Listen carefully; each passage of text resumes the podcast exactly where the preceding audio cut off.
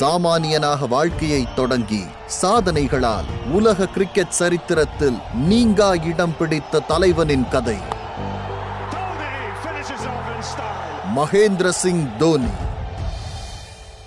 கென்யாவில் நடந்த முத்தரப்பு போட்டியோட கான்செப்ட் என்ன அப்படின்னு பாத்தீங்கன்னா ஒவ்வொரு டீமும் மத்த டீமோட மூணு தரம் மோதணும். முதல் சுற்று முடிவுல கென்யா முதல் இடத்துலயும் இந்தியா இரண்டாவது இடத்துலயும் இருந்தாங்க. ஒரு நாள் ரெஸ்டுக்கு அப்புறமா இந்தியா ஏ டீமும் பாகிஸ்தான் ஏ டீமும் மோதினாங்க. இந்தியா டாஸ் வின் பண்ணி பேட்டிங்கை சூஸ் பண்ணுச்சு. கம்பீரும் தோனியும் அப்பவே அப்படி அப்படின்றத அந்த மேட்ச் பார்த்தவங்களுக்கு தெரிஞ்சிருக்கும். ரெண்டு பேரும் சேர்ந்து பாகிஸ்தான் டீம் பந்து வீச்ச துவம்சம் பண்ணாங்க. அது மட்டும் இல்லாம கம்பீர் நூத்தி இருபத்தி ரெண்டு ரன்னும் தோனி நூத்தி இருபது ரன்னும் எடுக்க இந்தியா ஏ டீம் ஐம்பது ஓவர் முடிவுல முன்னூத்தி முப்பது ரன்கள் சேர்த்திருந்தாங்க. பாகிஸ்தான் அந்த போட்டியில தோத்துருச்சு. மறுபடியும் இந்தியன் டீமோட கோச் ஒரு மீட்டிங் போட்டாரு. கங்க்ராச்சுலேஷன்ஸ் கைஸ் இன்னும் ஒரு ரவுண்டு தான் இருக்கு. அதுலயும் உங்க பெஸ்ட் பெர்ஃபார்மன்ஸ் கொடுங்க. நிச்சயமா சார் நான் எதிர்பார்த்ததை விடவே பவுலிங் நல்லா இருக்கு. தோனியும் கம்பீரும் பேட்டிங் நல்லா பண்றாங்க. அவங்களுக்கு ஒரு பிக் கிளாப்ஸ் கொடுங்க பார்க்கலாம். அன்னைக்கு ராத்திரி சாப்பிட்டு முடிச்சதுக்கு அப்புறமா கம்பீர் நம்ம தோனிய கூப்பிட்டாரு. மச்சான் தோனி சாப்பாடு நல்லா இருந்துச்சா? எங்கடா? ஏதோ சுமாரா தான் இருக்கு. நான் எக்கும் மில்க்கும் ரெண்டு பீஸ் சிக்கன் மட்டும் சாப்பிட்டேன். இன்னைக்கு நம்ம கோச் சொன்னதை கவனிச்சல்ல? எதடா? அதான்டா நம்ம ரெண்டு பேரையும் பாராட்டினார்ல? ஆமா அதுக்கு என்ன? ஒண்ணும் இல்லடா எனக்கு உள் மனசுல ஒண்ணு அழுத்தமா தோணுது. அட வெண்ண என்னன்னு சொல்லி தொலை. நம்ம கோச் அவ்வளவு சீக்கிரம் யாரையும் பாராட்டவே மாட்டாரு. அவரே நம்மளை பாராட்டுறாருன்னா something is going good for us இல்ல. நாம இந்த சீரியஸை எப்படியாச்சும் வின் பண்ணணும். நம்ம ரெண்டு பேரும் சூப்பரா பெர்ஃபார்ம் பண்ணணும். நம்ம senior team captain Ganguly new கமர்ஸுக்குலாம் ரொம்ப இம்பார்ட்டன்ஸ் கொடுக்குறாரா ஸோ நம்ம சொல்லி அடிச்சோம்னா கில்லி தான்.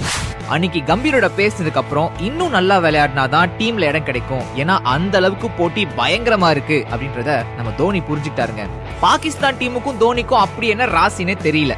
பாகிஸ்தான் கூட மேட்ச்னாலே வெளுத்து கட்ட ஆரம்பிச்சிடுறாரு தோனி. பாகிஸ்தான் கூட மூணாவது மேட்ச் நடந்தப்போ மிஸ்பா உல்லக் செஞ்சுரிலாம் அடிச்சிருந்தார். ஆனா அதெல்லாம் வேஸ்டா போச்சு. ஏன்னா இந்தியா ஜெயிச்சிருச்சுங்க. சேசிங்ல தோனி அந்த மேட்ச்லயும் ஒரு செஞ்சுரி போட்டார். அவர் தான் மேன் ஆஃப் த மேட்ச் கூட. ஃபைனல்ல மறுபடியும் இந்தியாவும் பாகிஸ்தானும் மோதினாங்க. பாகிஸ்தான் டாஸ் வின் பண்ணி ஃபர்ஸ்ட் பேட்டிங்கை சூஸ் பண்ணுச்சு. ரொம்பவே பொறுமையா விளையாட மிஸ்பா உல்லக் எண்பத்தி ஒன்பது ரன்கள் எடுக்க பாகிஸ்தான் டீம் நாற்பத்தி ஏழு ஓவர்கள் முடிவுல இருநூத்தி ஒன்பது ரன்கள் எடுத்திருந்தாங்க. அடுத்ததா பயங்கரமான மழை.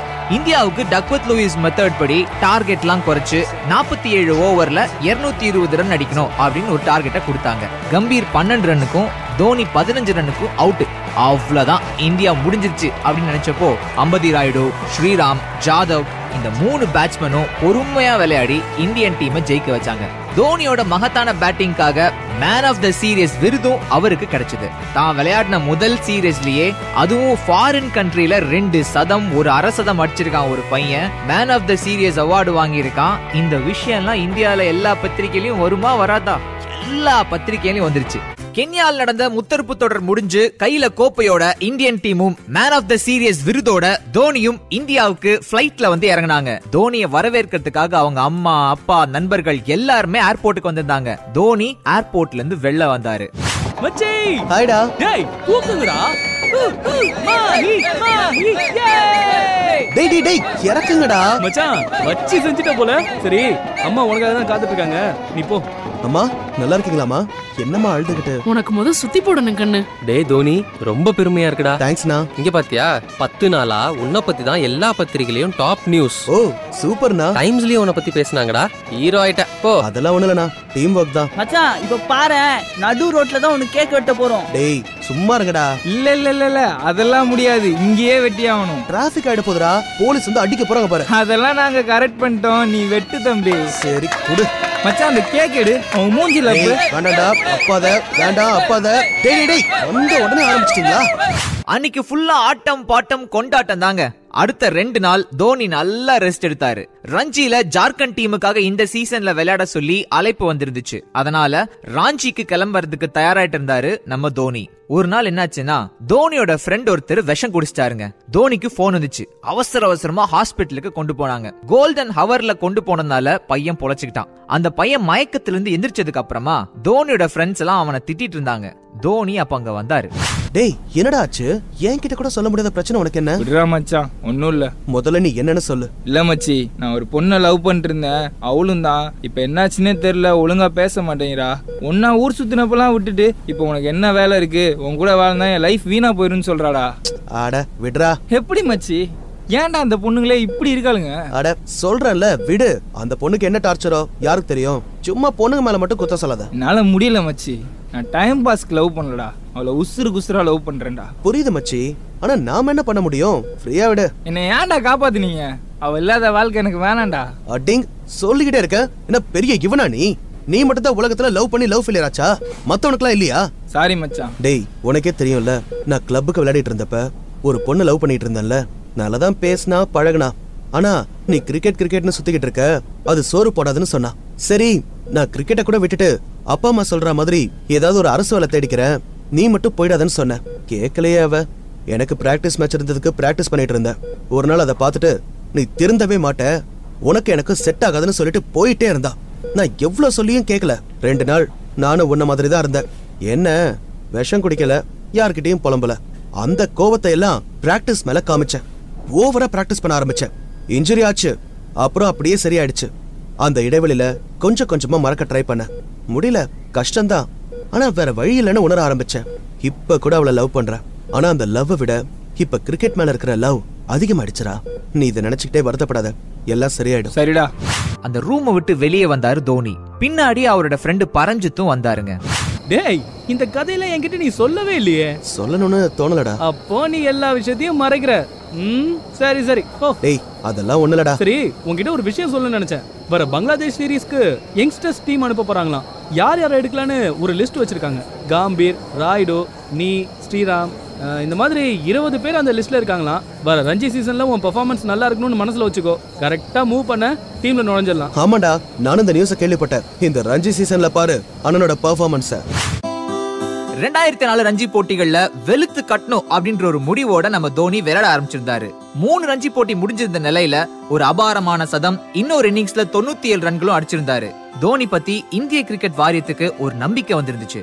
இந்தியன் டீமை பொறுத்த வரைக்கும் ராகுல் டிராவிட் மோங்கியா பார்த்திவ் பட்டேல் தினேஷ் கார்த்திக் இவங்க பேர் தான் விக்கெட் கீப்பிங்னு சொன்ன உடனே அடிபடும். அதுவும் இல்லாம கிரிக்கெட்டோட தாதான்னு செல்லமா அழைக்கப்படுற நம்ம சௌரவ் கங்குலிக்கு இந்தியன் டீம்ல விக்கெட் கீப்பருக்கு பற்றாக்குறை இருக்கு அப்படின்ற ஒரு எண்ணம் மனசுல இருந்துட்டே இருந்துச்சுங்க. சோ விக்கெட் கீப்பர் பணிக்கு மட்டும் இல்லாம ஆறாவது ஏழாவது இடத்துலயும் சூப்பரா விளையாடுற ஒரு ஆள் தேவை அப்படின்னு அவர் தேடிட்டு இருந்தாரு. இப்படி இருக்க ஒரு நாள் ட்ரெஸ்ஸிங் ரூம்ல டிராவிட் கங்குலி சச்சின் மூணு பேரும் பேசிட்டு இருந்தாங்க.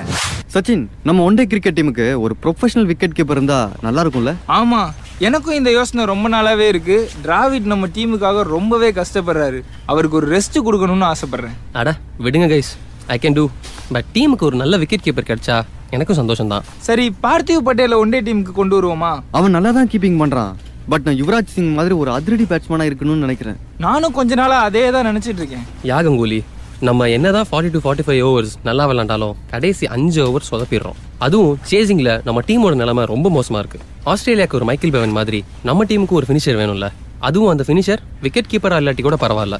அட்லீஸ்ட் ஒரு ஆல்ரவுண்டரா இருக்கணும்ல. எஸ் டிராவிட் நானும் அதை தான் நினைச்சிட்டு இருக்கேன். இப்போதைக்கு ஒரு ரெண்டு மாசத்துக்கு முன்னாடி தோனின்னு ஒரு பையன் கென்யால நடந்த ட்ரை சீரியஸ்லாம் சமத்தியா விளையாடினான். அவன் கூட இதுக்கு செட் ஆவான்னு நினைக்கிறேன். ம். நானும் கேள்விப்பட்டேன். ரொம்பவே வித்தியாசமான ஹேர் ஸ்டைல் பீம்பாய் மாதிரியான உடம்பு அரக்கத்தனமான ஷாட்ஸ் அடிக்கக்கூடிய ஒரு பையன் சொல்லிட்டு இருந்தாங்க. சரி அவனோட இன்னிங்ஸ் வேணா ஒரு தடவை வாங்கி பார்ப்போமா? யா ஷியோர் ம் பாப்போம் அவன் நம்மளுக்கு செட் ஆவான்னு தோணுச்சுன்னா கங்குலி கமிட்டி மெம்பர்ஸ்ட்ட பேசட்டும். அந்த மீட்டிங் முடிஞ்சதுக்கு அப்புறம் தோனியோட இன்னிங்ஸ எல்லாருமே உட்காந்து பார்த்தாங்க. கங்குலி ஹாப்பி அண்ணாச்சியா இருந்தாரு. செலக்ஷன் கமிட்டிக்கு தோனிய ரெக்கமெண்டும் பண்ணாரு.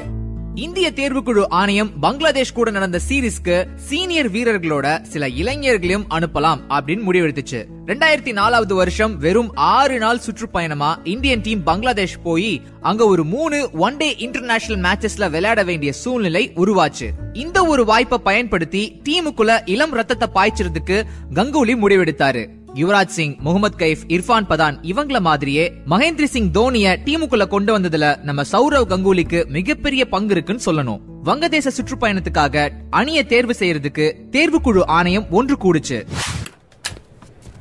Hi team welcome sir guys இந்த தடவை எந்த மாதிரியான டீம் அனுப்பணும்னு உங்க கருத்தை சொல்லுங்க. ரொம்ப இளம் அணி அனுப்பலாம் sir Sachin sir Dravid sir எல்லாத்துக்கும் இந்த சீரீஸ் ரெஸ்ட் கொடுத்துடலாம் சார் கங்குலிக்கும் சேர்த்து. இல்ல இல்ல. கங்குலி மட்டும் போகட்டும். யங் டீம் கிரியேட் பண்ணி கங்குலியை மட்டும் கேப்டனா அனுப்புவோம். என்னை பொறுத்த வரைக்கும் நம்ம சீனியர் டீம் அனுப்பலாம்னு சஜஸ்ட் பண்ணுறேன் ஏன்னா அடுத்து பாகிஸ்தான் சீரியஸ் வேறு வருது. இனிமேல் எல்லாமே டஃப்பான சீரியஸ் கூட. ஸோ கொஞ்சம் ரிலாக்ஸ்டாக விளாட்றதுக்கும் பிளேயர்ஸ் அவங்கள ரெஃப்ரெஷ் பண்ணிக்கிறதுக்கும் இந்த சீரியஸ் ஹெல்ப் பண்ணணும். நானும் அதான் நினைக்கிறேன். நம்ம பிளேயர்ஸ் பங்களாதேஷ் மாதிரி டீமுக்கு டூர் போகும்போது தான் ஃபார்ம் பில்ட் பண்ண முடியும். ஏன்னா அடுத்த சீரிஸ் பாகிஸ்தான் கூட அதில் விளையாடுறதுக்கு ஃபார்ம் அவங்களுக்கு ரொம்ப அவசியம். சார் நான் என்ன நினைக்கிறேன்னா பாகிஸ்தான் சீரிஸ்க்கு செலக்ட் பண்ண போற முக்கியமான பிளேஸ் கூட கொஞ்சம் யங்ஸ்டரே அனுப்பலான்னு. வெறும் யங்ஸ்டர் மட்டும் அனுப்புனா அவங்களுக்கு இன்டர்நேஷனல் மேட்ச்ல நம்ம சீனியர்ஸ் கூட சேர்ந்து ஆடுற வாய்ப்பே கிடைக்காம போயிடும். கங்குலி சொல்றதையும் நம்ம கன்சிடர் பண்ணணும். சார் முதல்ல நம்ம சீனியர்ஸ் பிளேயர்ஸ்க்கு இருக்கக்கூடிய பேர்டனை குறைக்கணும். At the same time new பிளேயர்ஸ்க்கு பொறுப்பு கொடுக்கணும். அப்பதான் நல்லா இருக்கும்னு நான் நினைக்கிறேன். பிரில்லியன்ட் கங்குலி. செம டிசிஷன் கங்குலி உங்களை கேப்டனா போட்டு அனுப்புறது கன்ஃபார்ம் யார் யார் டீமுக்குள்ள வந்தா நல்லா இருக்கும்னு நினைக்கிறீங்க? சார் என்ன பொறுத்த வரைக்கும் விக்கெட் கீப்பர் பேட்ஸ்மேன் அவசியம் வேணும் சார் மிடில் ஆர்டர்ல நல்லா விளையாடக்கூடிய ஒரு பேட்ஸ்மேன் இருக்கணும். ஒரு நல்ல ஃபாஸ்ட் பவுலரும் வேணும். சரி ஜோகிந்தர் சர்மாக்கு முன்னாடியே நம்ம டீம்ல எடுக்கலாம்னு நினைச்சோம். பட் லாஸ்ட் சீரீஸ்ல சான்ஸ் கொடுக்க முடியல. இந்த சீரீஸ்ல கொடுப்போமா? கண்டிப்பா சார் நான் ஒரு பவுலிங்கை நேர்ல பார்த்ததில்ல. ஆனா ஜாகிர் ஒரு தடவை சொல்லியிருக்காரு. அந்த பையன் நல்லா ஒர்க் பண்றான். மிடில் ஆர்டருக்கு கம்பீர் எடுக்கலாமா? பட் அவனுக்கு ஏற்கனவே சான்ஸ் கொடுத்து ஒழுங்கா யூஸ் பண்ணிக்கல. வேற யாருக்கு சான்ஸ் தரலாம்? உங்க லிஸ்ட் கொடுங்க கைஸ் நிறைய பேர் ஸ்ரீராம் சஜஸ்ட் பண்ணிருக்கீங்க அவர் மிடில் ஆர்டர் பிளேயர் தான். அவருக்கு இன்னொரு சான்ஸ் கடைசியா கொடுத்து பார்ப்போமா? நிச்சயமா தரணும் சார் முன்னாடி என்னமோ சொதப்பிட்டாரு. உண்மைதான். பட் இந்தியா ஏடிஎம் விளையாடின த்ரீ சீரீஸ்ல அவர் ரொம்ப நல்லா பெர்ஃபார்ம் பண்ணினாரு. எங்க? இவங்க உள்ளூர்ல தான் நல்லா விளையாடுறாங்க. சீனியர் டீம்ல அனுப்புனா ரொம்ப சொதப்புறானுங்க. ம். அதிகம் பேர் ஓட்டு ஸ்ரீராமுக்கு இருக்கு. கங்குலியும் மிடில் ஆர்டர் பேட்ஸ்மேன் வேணும்னு சொல்றாரு. அதனால அவரை செலக்ட் பண்ணிடுவோம். விக்கெட் கீப்பர் பேட்ஸ்மேன் தான் யார் அனுப்புறதுன்னு ஒன்றும் புரியல. மண்டை காயுதே. சார் தோனின்னு ஒரு பையன் அந்த ட்ரை சீரீஸ்ல நல்லா விளையாடனால அவனை செலக்ட் பண்ணலாமா சார் அப்படியா சொல்றீங்க கங்குலி? நிச்சயமா அவன் நல்லா விளையாடுவான்னு நினைக்கிறேன். நான் கங்குலி சார் உங்க ஜோன் அப்படிங்கறதால ரொம்ப பாசமோ? ஷட் அப் தோனி நல்லா ஆடக்கூடிய பையன். அந்த பையன் மேல பிசிசிஐ ஒரு கண்ணு வச்சிருக்கு. பீகார்ல இருந்து வந்து ஒரு பையன் எவ்வளவு நல்லா ஆடுறான்? அதை பார்க்காம என்ன பேச்சு பேசுறீங்க? இந்தியா முழுவதும் எல்லா மாநிலங்கள்ல இருந்தும் கிரிக்கெட் பிளேயர் வரணுங்கிறது தான் நம்ம நோக்கம். அதே சமயம் தகுதியுள்ள ஒரு ஆளாவும் இருக்கணும். தோனியை பொறுத்த வரைக்கும் அட்டகாசமா கீப்பிங் பண்றார். அவனை செலக்ட் பண்றது தான் நல்லதுன்னு நினைக்கிறேன். Yes, sir. சரி அப்ப பிரஸ்ட சொல்லிடலாம். லிஸ்ட் ரெடி பண்ணுங்க. ஒரு சாதாரண பைப் மேன் பையன் இந்தியன் டீமுக்குள்ள தேர்ந்தெடுக்கப்பட்ட தருணம் அதுதாங்க. பிரஸ் மீட் நடந்து முடிஞ்சதுக்கு அப்புறம் தோனிக்கு எப்படி அந்த தகவல் போச்சுன்னு தெரியுமா? சாமானியனாக வாழ்க்கையை தொடங்கி சாதனைகளால் உலக கிரிக்கெட் சரித்திரத்தில் நீங்கா இடம் பிடித்த தலைவனின் கதை. மகேந்திர சிங் தோனி.